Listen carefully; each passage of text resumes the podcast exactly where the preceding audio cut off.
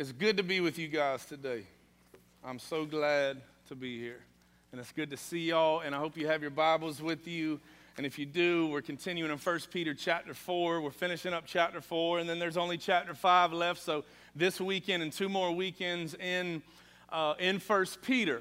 And uh, what we've been praying towards um, for our next sermon series that would begin somewhere towards the beginning of October, and we're just trusting the Spirit to give us His direction on whether to move forward or not and how to develop it if we do.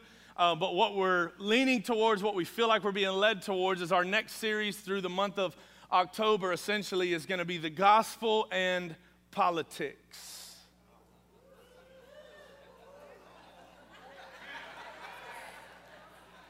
I don't know if y'all can hear them at home right now or not, but they're like wooing and oohing and awing and like it's like a nervous anticipation, is what it sounds like to me. But uh, yeah, we're praying about that. We always want to be spirit led. We, we, we aren't the type of church that preaches what's on the front page of the newspaper, kind of like what we're doing right now. We preach through whole books of the Bible. With occasional exceptions, we'll do some topical teaching on some certain like life central things that we really just need to grasp a biblical perspective on. But I tell you, like, trust me, if we go this direction, um, this October doesn't mean we're going to do it every time.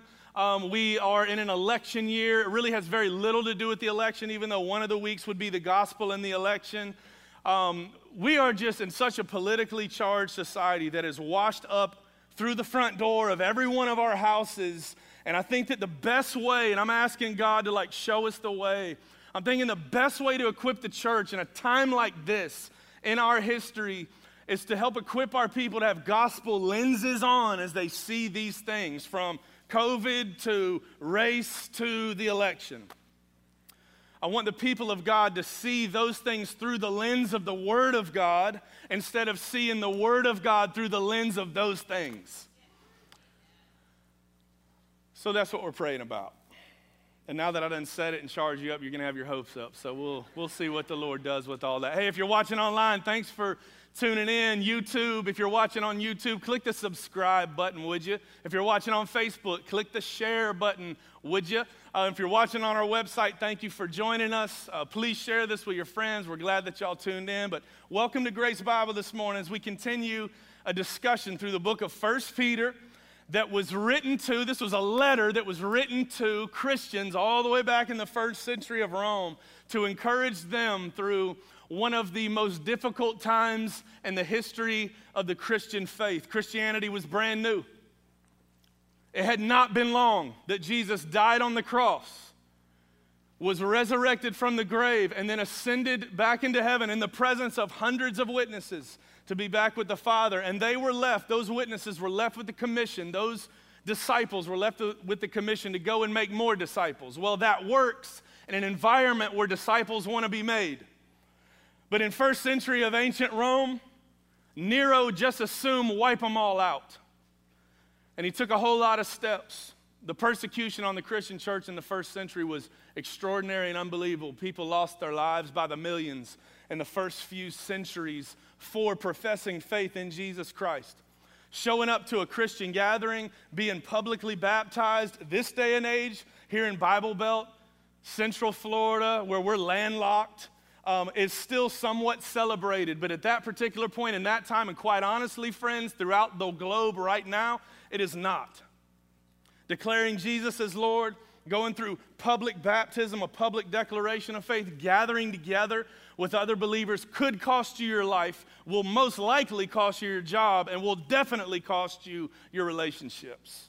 That's the reality of the world outside of the US of A. And I can tell you, our day is coming.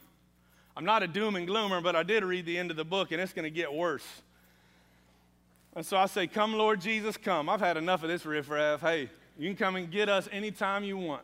We are ready to go. As a matter of fact, uh, I need, I need to confess something to you. I made a mistake last week. Uh, I misunderstood a certain section of what we were learning, and as I always do, I preached it passionately, and I told you the wrong thing very passionately. Um, I've told you guys, bring your Bibles to church, study the Word of God right alongside us. I'm not going to always get it right. my flesh gets to flapping, or I misunderstand a passage, or I'll be so busy looking at the trees, I'll miss the forest. It happens. This dude is extremely imperfect. Um, but I'm, I'm thankful for our, our, one of our elders grabbed me last Sunday and said, Hey, you know, you totally botched verse 7. And we like spent a lot of time on verse 7. I was like, Yeah, you know, telos means this, and this is how it applies to your life, and like totally missed the point. Um, and so let me confess that to you. Let me clear it up for you what it really means. Um, I'm thankful for godly elders in our church that are just immersed in prayer and in Word of God and don't hesitate to pull me aside after church on Sunday and say, hey, you dropped the ball. You misinformed our people on a certain passage of Scripture. We need to tighten that up. And so here it is, verse 7 of chapter 4. Before we get in the conversation today, we need to talk about it because it's going to shape the way we look at the section we're going to talk about today uh, chapter 4, verse 7, he says this simple statement uh, um, The end of all things is at hand. Uh, matter of fact, I'll just leave you with that. The end of all things is at hand.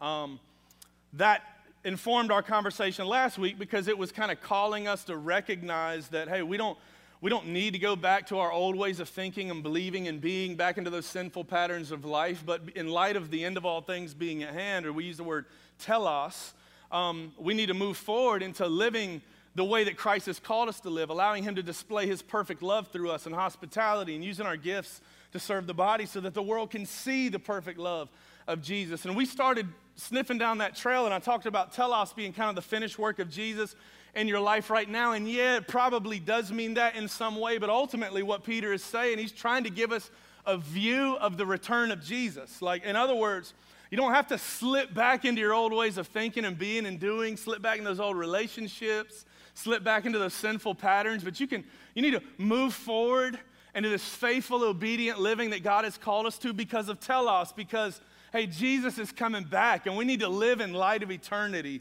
as the people of God. We don't need to live for the here and now. We need to have a kingdom above the line, eternal perspective, not a temporary one, an eternal perspective. That the finished work of Jesus, telos, he's eventually going to come back He's come before and it shook the world. We're still debating it. It's 2,000 years old. If it weren't true, then why are we still arguing it 2,000 years later? He came once, it shook the world. He's going to come back. It's going to break open the sky. He's going to take his church to be home with him, and all this broken stuff is going to be fixed once and for all for the last time. And live in light of that. Why in the world, knowing that's coming, would we ever want to go back to our old ways of thinking and believing and doing when Jesus has called us into something greater, something more worthwhile. And that's important that we get that right, verse 7, because it shapes what we're going to be talking about today as we dive in a little bit deeper into Christian suffering. Peter's talked a lot about this because remember, he's writing this to suffering people who are experiencing persecution for their faith. It's important for us to continue to dive into this in our discussion because we are living amongst some challenging days. The 21st century America is looking more and more like first century Rome. Um, just go back and read Romans chapter 1 and see if that doesn't sound like the world you live in. Don't do it right now. I'll be watching. We're in 1 Peter. That's why we titled this Enduring Through the Hard Stuff, this thing called life. So let's read what the Word of God has to say to us today in this next section of this encouraging letter from the Apostle Peter.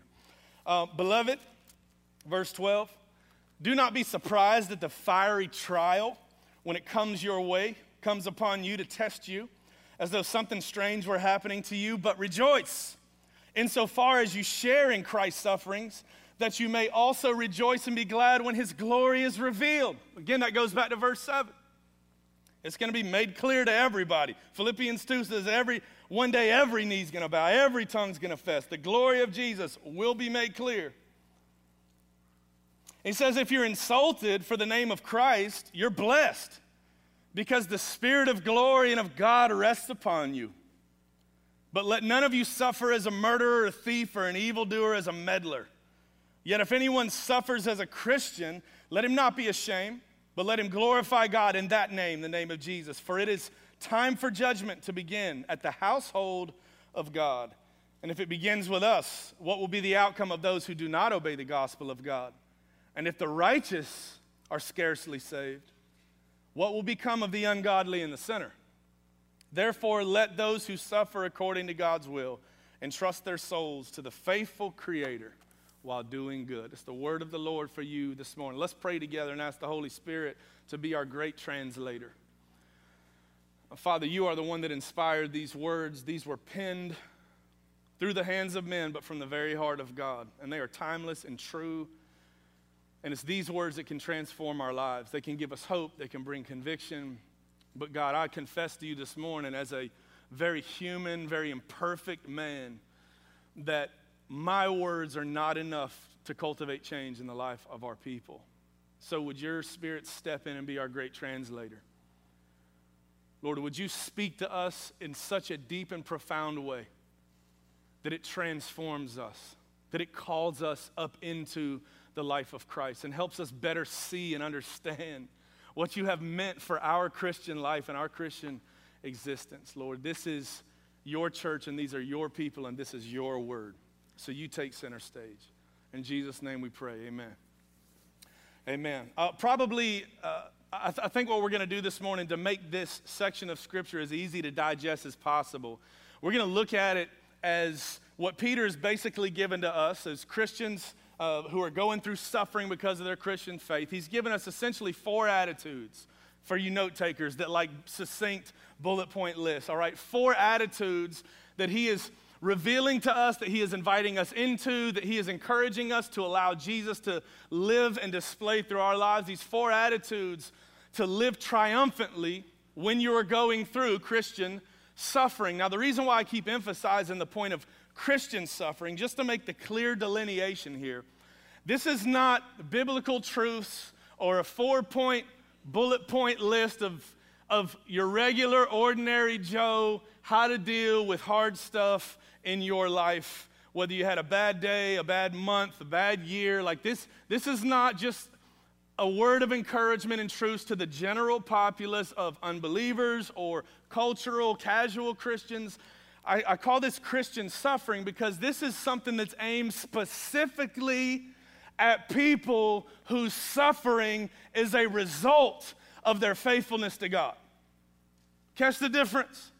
I'm not just talking about the hard stuff of humanity that we all experience. I'm talking about actual, legitimate persecution and insults and rejection and hardship that is brought on as a direct result of our faithfulness and our obedience humbly before the Lord. And I know that some of y'all are experiencing that right now. Some of y'all. I know that some of y'all are experiencing that in your relationships with friends that don't believe in Jesus. I know that some of you are experiencing that in your relationships with people that are within the body of Christ, whether it be in this church or another church. I bet you some of you are experiencing that in your own family dynamic by not only unbelievers, but also people who proclaim to be Christians, who really do love and worship the Lord but yet maybe unknowingly they are bringing the weight of persecution in your life as a Christian, and you are suffering because you have taken a hard step of obedience or faith with God. You have decided to, to maintain your obedience to Him instead of kind of slip into the wisdom of the world, and your family and friends or your church family just don't get it. Or maybe you've taken a hard step to take a stand in your life and not compromise in an area that your friends and your family and whoever don't understand why in the world they've already done the theological acrobatics around it and have found a justifiable way to live in that particular sin and they don't understand why you won't like i mean there's a billion and one options let's just call it like that but i bet you some of you are in this category i did want to make clear we're not just talking about average Joe suffering here that we all experience. We're talking about the stuff that is brought on by a true and humble walk with Jesus. And he says, here's, here's first attitude of the heart right here. He says, Beloved, don't be surprised when that fiery trial comes upon you. In other words, here's attitude number one expect it. Duh. The world you're living in is not walking in the words of ways of Jesus. So if you are, it ain't always going to work out in your favor, is it? You realize in the United States of America that 62% of people, still, even this day and age, 62% of people claim, if they filled out a, a Gallup poll survey or whatever would claim to be a part of the Christian faith. Um, but let me ask you, even amongst that 62%, so that's still a pretty significant majority. Even amongst that 62%, would you say that the majority of people, or even the majority of Christians, follow in the words and ways of Jesus or are offended by the words and ways of Jesus? Let's be honest with each other. I would say so. I would say, even within the body, there's certain things that you don't want to preach about because somebody's going to get offended. Because we don't like the Word of God to reveal our issues, our unbelief, our lack of Christ likeness in our life. We want a preacher that's going to do the theological acrobatics to make the Word of God agree with the way I see the world. But what kind of God would that be, and what kind of word would He left behind if all it did was agree with our chaos and our mess? He has a higher standard, His glory is greater, His throne is higher. So we need to be constantly coming into collision with the truth of the Word of God, and it causes us to reevaluate and to transform our lives. So, for those of you that truly are aiming, striving, working towards walking in the words and ways of Jesus, He said, Don't be surprised when the trials come upon you because they will. Notice that he used the word when, when they come upon you. He's assuming that anybody that bears the name of Jesus as a Christian is going to experience trials. And he says, You shouldn't be surprised when those trials come because of you living out your faith. Which really begs the question then should, be, should we be surprised if trials don't come when we feel like we're living out our faith? Hey, thank you for the courtesy laughter there on the third row. I'm digging that. If we're not supposed to be surprised when we do experience persecution, does that mean that we should be surprised if we're not? Hmm?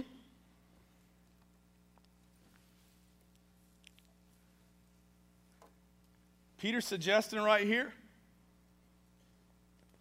that if we're not experiencing Christian suffering in some way, persecution, rejection, in some way through our obedience and faith in a world that largely pushes back against the words and ways of Jesus, if we're not experiencing some sort of rejection, persecution, insult, something like, could it be, could it be that our life looks more like the world than it does like Jesus? And that's how we've just kind of flown under the radar? Could it be? Now, for those of you that are experiencing that, you have a real life situation going on in your life right now where you are feeling the pressure of your faithfulness to God and it is costing you something in your life right now. I want to I want to show you this little sweet little reminder that the apostle Peter gives us. He says, "Don't be surprised at the fiery trial when it comes upon you to test you." Now, we don't like hearing that, but let, let me remind you of this old adage that we oftentimes sling around in the churches. Hey, um, God won't waste your pain and nor should you. There was a purpose for this pain. There was a purpose for this suffering. And according to Peter, right here, he says it's going to come upon you to test you. Lord, I'd be happy to go without the test. Thank you very much. Now, just to be clear, he's not talking about testing you to see if you're in or you're out. Obviously, he's talking to people who are in. These are people who are already experiencing suffering because of their walk with Jesus in a world that largely, in part, wants to have nothing to do with Jesus. The test he's talking about here, similar to what James was taught, the, the book of James is talking about, that it's through the testing of our faith that perseverance is developed in our life. Like, it's this idea of godly testing that's happened in our life, and it, and it would be akin to the analogy that we oftentimes use when we talk about the testing of God. Um, the analogy of the silversmith and the refiner's fire. You know, like a, silversmith that's purifying silver, like he, he turns up the heat and it makes all the impurities rise to the top and he scrapes those off and he turns up the heat a little bit more and the impurities rise to the top and he scrapes that off and he does this over and over again until he eventually he knows that the silver is pure when he can see his own reflection in it. This is the testing that god is doing right here. Did you know that his will for your life is to transform you into the likeness of jesus so, yeah, guess what he's doing? Turning up the heat so the impurities rise to the top and he scrapes them off and he turns up the heat. We don't like hearing that, but God's not wasting your pain and nor should you. Recognize that this is the work of God being displayed in your life right now as you're going through your stuff that has been brought on by your faithful walk with the Lord. Hopefully, that is. And so that's attitude number one is expect it. Don't be surprised. Are you kidding me? There's no way you could be a camouflaged Christian in the 21st century of America. If you're going to live out your faith, you're going to experience the results of that for sure. And I tell you what, we got it good compared to the rest of the world, people. This persecution of first century Rome is still alive and well. In other parts of the globe, brothers and sisters in Christ today will give up their life for the sake of the gospel. Today, before you eat lunch, somebody just like you that loves their kids, that works hard throughout the week to provide for their family, that has heartaches, is begging God for transformation in their life, that's begging God for transformation in their city. One of your brothers and sisters in Christ, many of them will give their life today for the sake of the gospel. First attitude of our heart is don't be surprised. That's a natural result. Don't be surprised. The second thing he says is the only one that's not an E, and I'm not trying to use I'm trying to use the actual words that are in the scriptures right here. And he says, "But what's that word? But rejoice." Say rejoice. Does it sound strange to you, those of you that have been sitting here under my teaching, at least for the last six to eight weeks, that we are to rejoice when we are going through seasons of suffering? Like we've heard this before. As a matter of fact, it's all over the writing in the New Testament that we are to rejoice. This is the second attitude of our heart that you need to rejoice even though you may not be feeling joy. Because you know it's, what's funny, modern science, this is one of the many ways modern science is just starting to catch up with the ancient Word of God. And it's just within most of our lifetimes that modern science has discovered that the joy part of your brain and the spirituality part of your brain are interconnected. They're just getting caught up to God knowing how He designed you and knowing that the, the recipe for you moving through this season of suffering in your life is you have to rejoice. He wired you that way. Even when you don't feel joy, rejoice in the Lord anyways. And again, I will say rejoice. This is all over the New Testament for kingdom people to rejoice. And he goes on to say, here's why. He says, we need to rejoice as you are sharing in Christ's sufferings. That's what insofar means. Rejoice. Uh, you're getting an opportunity to share in Christ's sufferings, being persecuted for that faith, that you may also rejoice and be glad when his glory is revealed. I can tell you that day, harken back to verse 7, when the fullness of the glory of Jesus is revealed and every knee bows and every tongue is confessing that he is Lord, I can tell you, those of you who suffered through this short time called life, you're, you're, the, the, the collective emotional response is going to be, man, that was so worth it. Man, I'd do it all over again for this right here. That was so worth it.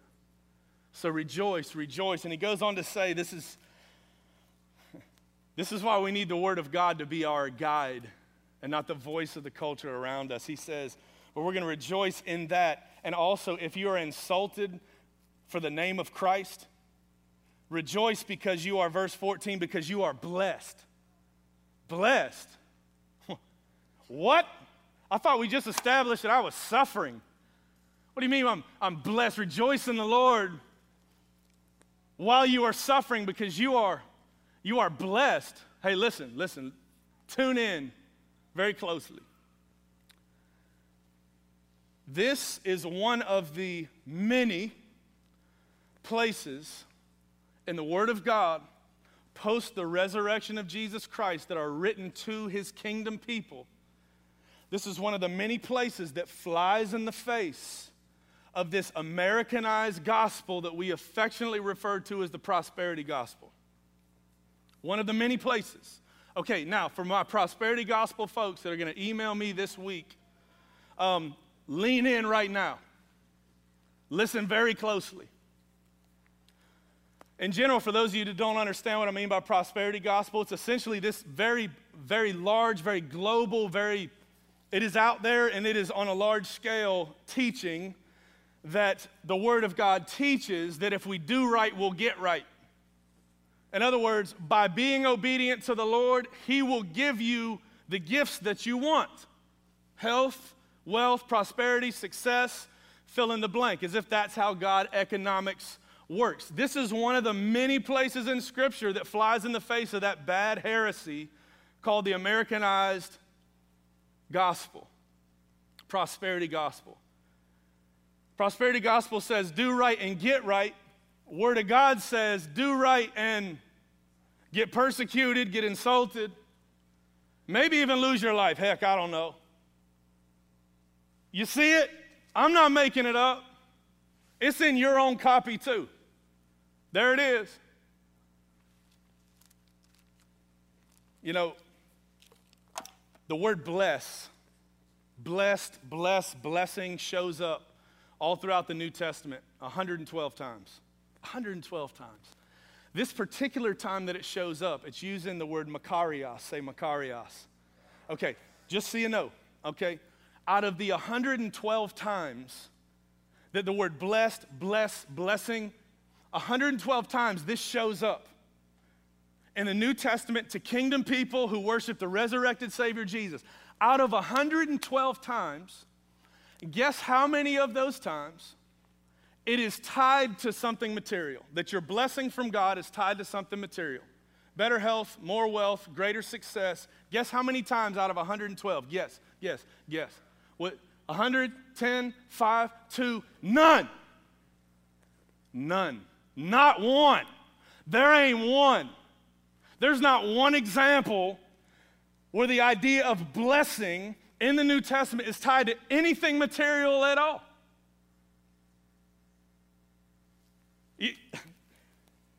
now, health, wealth, and prosperity are, are, are good things. I want you to be healthy. I want you to be wealthy. I want you to be prosperous and successful. And I want you to love that joy box in the meantime. On the way to your wealth and fame, all right, don't forget about us little people. That's all good stuff. And there's nothing wrong with that. Every good and perfect gift does come from above. Okay, so I'm not undermining the fact that a loving and good father gives gifts to his children that, that they like and they enjoy. That's part of what a good daddy does. But what I am saying is that if material things were in fact God's blessing to us, it would only be a matter of time until the motivation of our obedience cause us to worship the gifts instead of the giver. It's only a matter of time. If me doing right gets me the stuff I want, well, guess what my God is going to become? The gifts, not God. And let me just shoot straight with you. I'm going to say it good and loud, maybe even say it twice for the folks in the back. The wisdom of God would never honor our faithfulness by giving us our idols.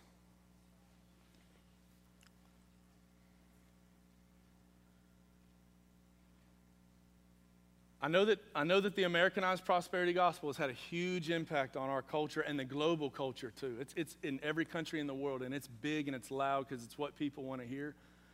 But, but let me tell you about the God of the Bible, watching online, here in person. The wisdom of God would never reward our faithfulness by giving us more of our idols. It's just going to draw us away from Him. That word blessing, that word makarios, in the Greek, it means to be fully satisfied. Like, how many of you would love to just be fully satisfied? That's what makarios means, to be fully satisfied. If you haven't noticed, more money didn't make you more satisfied. A good bill of health didn't make you more satisfied because now that you were healthy, you wanted more money so you could go do more stuff because you were healthy. Like, that's not makarios blessing. That's not biblical blessing. Matter of fact, every time blessing is used, let me just give you a few examples of the 112.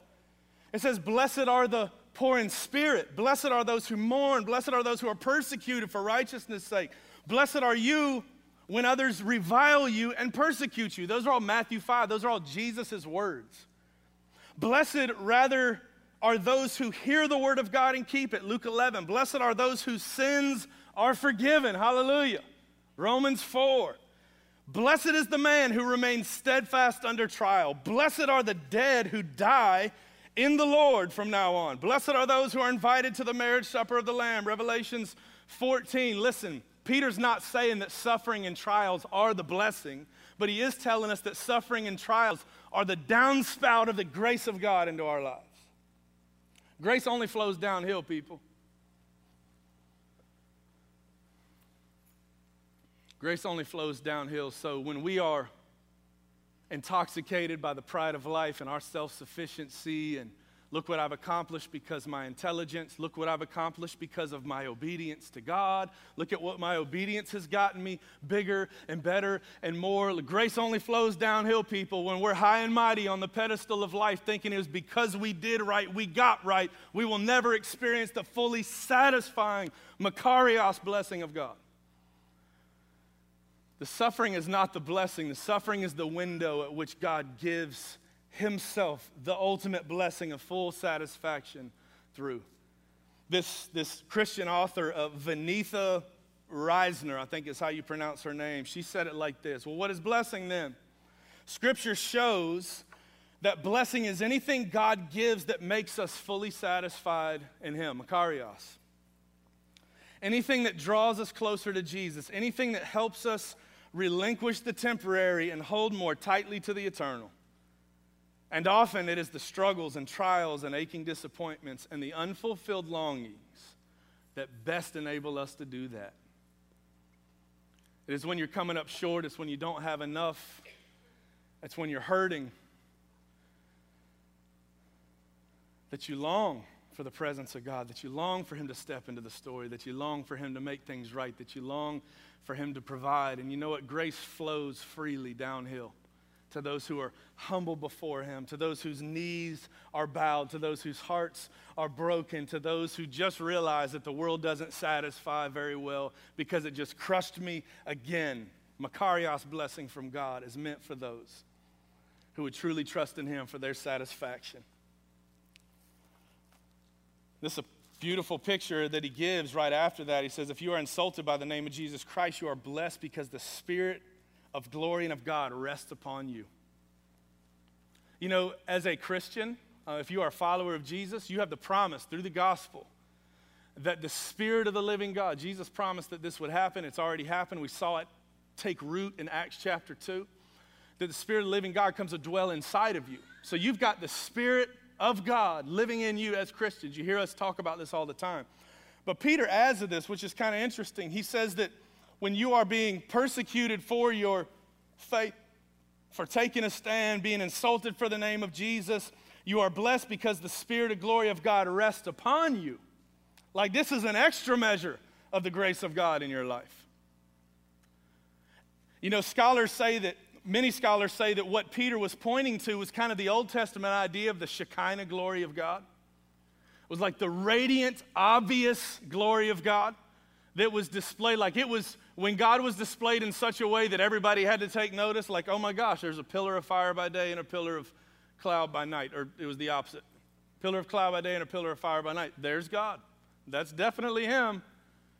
When God would show up and He spoke to Joshua as the commander of the Lord's army, like just this, just this undeniable presence of God, the Shekinah glory of God. And hey, do you catch what He's telling you? Those of you who are suffering, because of your faith, suffering hardship because of your obedience to God or whatever. Like, do, do you catch the picture? Not only are you blessed because He is pouring Himself out on you th- through the ways of satisfying you and your deepest longings and your deepest hurts, but He's also resting His glory upon you. That Shekinah kind of glory that is undeniable. And oh, by the way, you probably don't notice it because you're the one going through the hard stuff, but we notice it. The people around you are seeing the radiance of Christ displayed in your life. Some of y'all can relate to that because you know somebody that's like that or walking through that right now. Man, it's your third time going through chemotherapy. How is it that you still have so much joy and peace about all of this? And they're like, oh, it's not me, it's just Jesus, you know? Like they're experiencing the, the mercies of God resting upon them in an obvious and undeniable display. They can't help it. This is what God has done in them, through them, and for them. All they're doing is continuing to cling to the Lord, clinging to what is eternal and not what is temporary. Maybe we should do the same. Because the promise is the glory of God would rest upon us, that the world might take notice that He is worthy and He is good and He cannot be ignored and He will not be denied. So that's, that's, uh, we want to expect, number one, we, we want to expect it to come. That's going to come. We want to um, rejoice when it gets here because, yes, suffering is going to happen when you're walking in the ways of Jesus. If you're going to walk in the ways of Jesus, chances are you're going to get treated like Jesus got treated. Uh, that's just how it works. And um, but the third thing, if you've checked out, you need to check back in because everybody needs to hear this.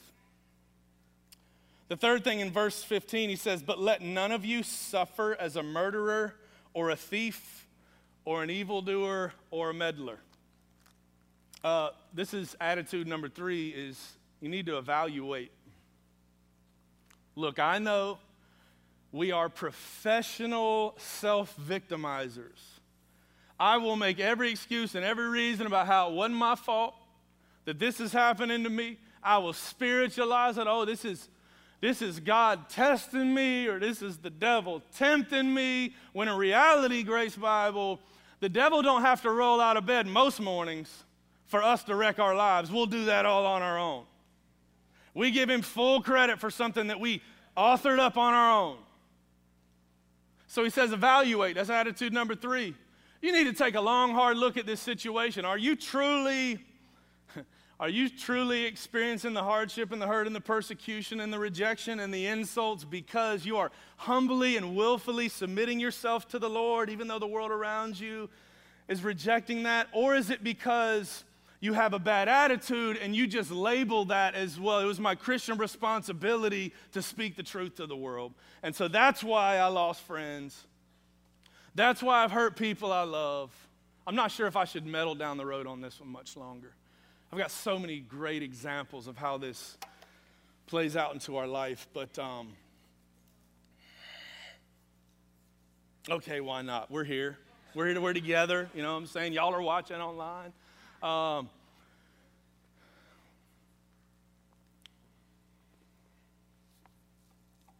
hmm. He's reminding us to evaluate ourselves to make sure that we didn't bring this upon ourselves.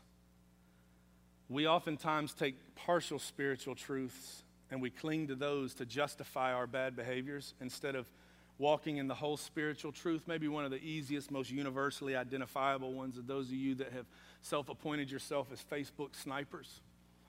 Um, and you love to like tell the world the truth. The world needs to know the truth. And so you like plaster it all over. Maybe some of y'all just loud from the mouth. Y'all just want to tell the world the truth, but you've forgotten that the call of the Christian body in Ephesians chapter 4 is that we speak the truth in love so that everyone would grow up into Christ Jesus. That's the call. We were never told to speak the truth, we were told to speak the truth in love so that everyone could grow up into Christ Jesus. What you're refusing to recognize in your personal life,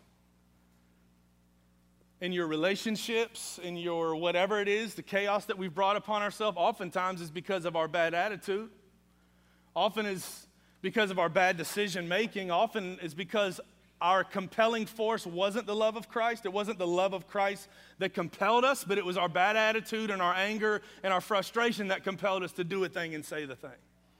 And so now that we're experiencing some persecution, some hardships, some people pushing back on us in our lives, we want to say, Oh, to the glory of God that I live my life like a wrecking ball and try to destroy everybody around me that doesn't see the world the way I see it. To the glory of God. Evaluate. Evaluate. He gives us a full spectrum of sins right there that can oftentimes be misguided justification of our suffering. And he says, hey, don't be found as a murderer, a thief, or an evildoer, or as a meddler. Somebody just can't keep their nose in their own business um, because you're bringing that mess upon you. Like this Christian suffering we're talking about here is humble and obedient submission to God, even when we know it's going to cost us something. And for some of you, it has. And for some of you, it is. Some of you are being rejected by the people that you love the most right now because you're choosing to be obedient to the Lord's word and his ways, even though it's not popular and it's not comfortable and it's costing you something. Well, the word of God has something to say for you. Rejoice, my friends. Don't be surprised by this happening. This is a blessing from God. He is shaping you and refining you. He is pouring out His glory and His Spirit on you. That Shekinah glory, that, that radiant display of God is being made present in your life. He's doing a great work in you and through you and as you and evaluate where do you stand? Is this because you brought it on you? Is this because of your humble obedience to the Lord? He says, Yet, if any of you does suffer as a Christian, because that's going to happen, you're going to evaluate, you're going to bring people around you to help you evaluate your situation. Did I do this to me? Is this because of my bad attitude?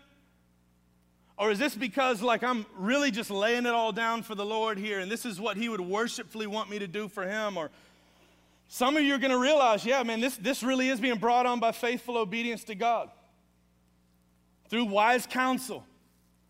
And if anyone suffers as a Christian, don't be ashamed, but let him glorify God in that name, the name of Jesus. For it is time for judgment to begin in the household of God. And if it begins with us, then what will be the outcome of those who do not obey the gospel of God? And if the righteous are scarcely saved, what will become of the ungodly and the sinner? Let me just sum this part up for you as quickly and succinctly as I can. In ancient Rome, for the people on the fringes, for the people that weren't interested in the faith of Jesus, watching Christians be persecuted, being thrown into the Colosseum and devoured by wild animals, that would make you not want to be one of them. For sure. That's the extreme version of this. And maybe you're an outsider looking into the Christian faith. Maybe you're a fringe rider. Maybe you're just a casual, camouflage, cultural Christian. Because quite honestly, you, you don't want to be a part of the part of Christianity that costs you something. Um, for those that are in Christ, this is a reminder to you that the suffering that you're experiencing right now is just, it's going to be over soon. Jesus is going to come back. God beginning his judgment on his church is him purifying his body right now through this temporary season of suffering, this light and momentary troubles of the right now that we're living in this walk with Jesus. Like, your suffering is it's going to come to a conclusion soon, guys. Because Jesus is going to come back and he's going to get us and take us to be home with him. For those that are in Christ, the suffering is temporary and it will be over soon. But for those who are not in Christ, the suffering is just getting started. If the righteous are scarcely saved, what will become of the ungodly and the sinner? This is as much a warning to you if you're a fringe rider, if you've not stepped into a real relationship with Jesus. This is as much a warning to you as it is an invitation to you to trust Jesus as Lord, to step into this right now work of Jesus in your life right now, even if it costs you something for the sake of His glory and for your good. Because I can tell you, the Savior Jesus is coming back. He's going to right all the wrongs. He's going to fix all the broken stuff. He's going to straighten out all the crooked paths. He's going to make his people whole, and the suffering will come to an end. But for those who are not, man, you're just getting started. Old preacher told me one time, he said, Dustin, for the Christian, this is the only hell. Earth is the only hell they're ever going to experience. And for the not Christian, this is the only heaven they're going to ever experience.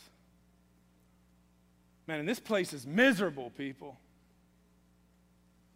It's miserable. Even on its best day, it's crazy and chaotic and broken and hurtful. And like, man, I would invite you into knowing and understanding and giving your life to the Lord that you might have a hope that the best is still yet to come. Last but not least, the fourth thing he says for those of you that are struggling through the hard stuff, that's been brought on by your faithfulness. Therefore, those who suffer according to God's will entrust, say entrust, entrust their souls to a faithful Creator while doing good. Entrust the Lord with all of this stuff. He is trustworthy in all. I love the fact that Peter calls him our faithful Creator because it's a reminder that this is not a call for you to give your stuff and your life over to the Lord. This is an invitation for you to give it back to Him. He's the faithful creator that authored you into existence to begin with. You've been His all along. And His perfect work in your life is being accomplished because of His faithful love in your life as the faithful creator. Give it all back to Him. Trust in Him and this work. Number four, trust that what He's doing is going to accomplish His perfect will for your life and a perfect good for you as well. You make mountains move. You make giants fall. You use songs of praise to shake prison walls. I will speak to my fear.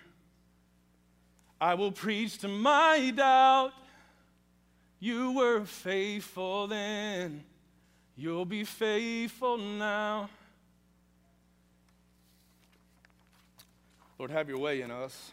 We are yours, and we know that you're up to something. And you can be trusted even when it doesn't make sense. But for those of your people that are suffering because of their faithfulness to you, God, would you step in and be the hero of the story? Would you be the extra mile of peace and resilience that they need to cling to their faith, to cling to their hope? And for those that don't know you, Lord, would you draw them into you this morning, that their lives would never be the same? In Jesus' name, amen.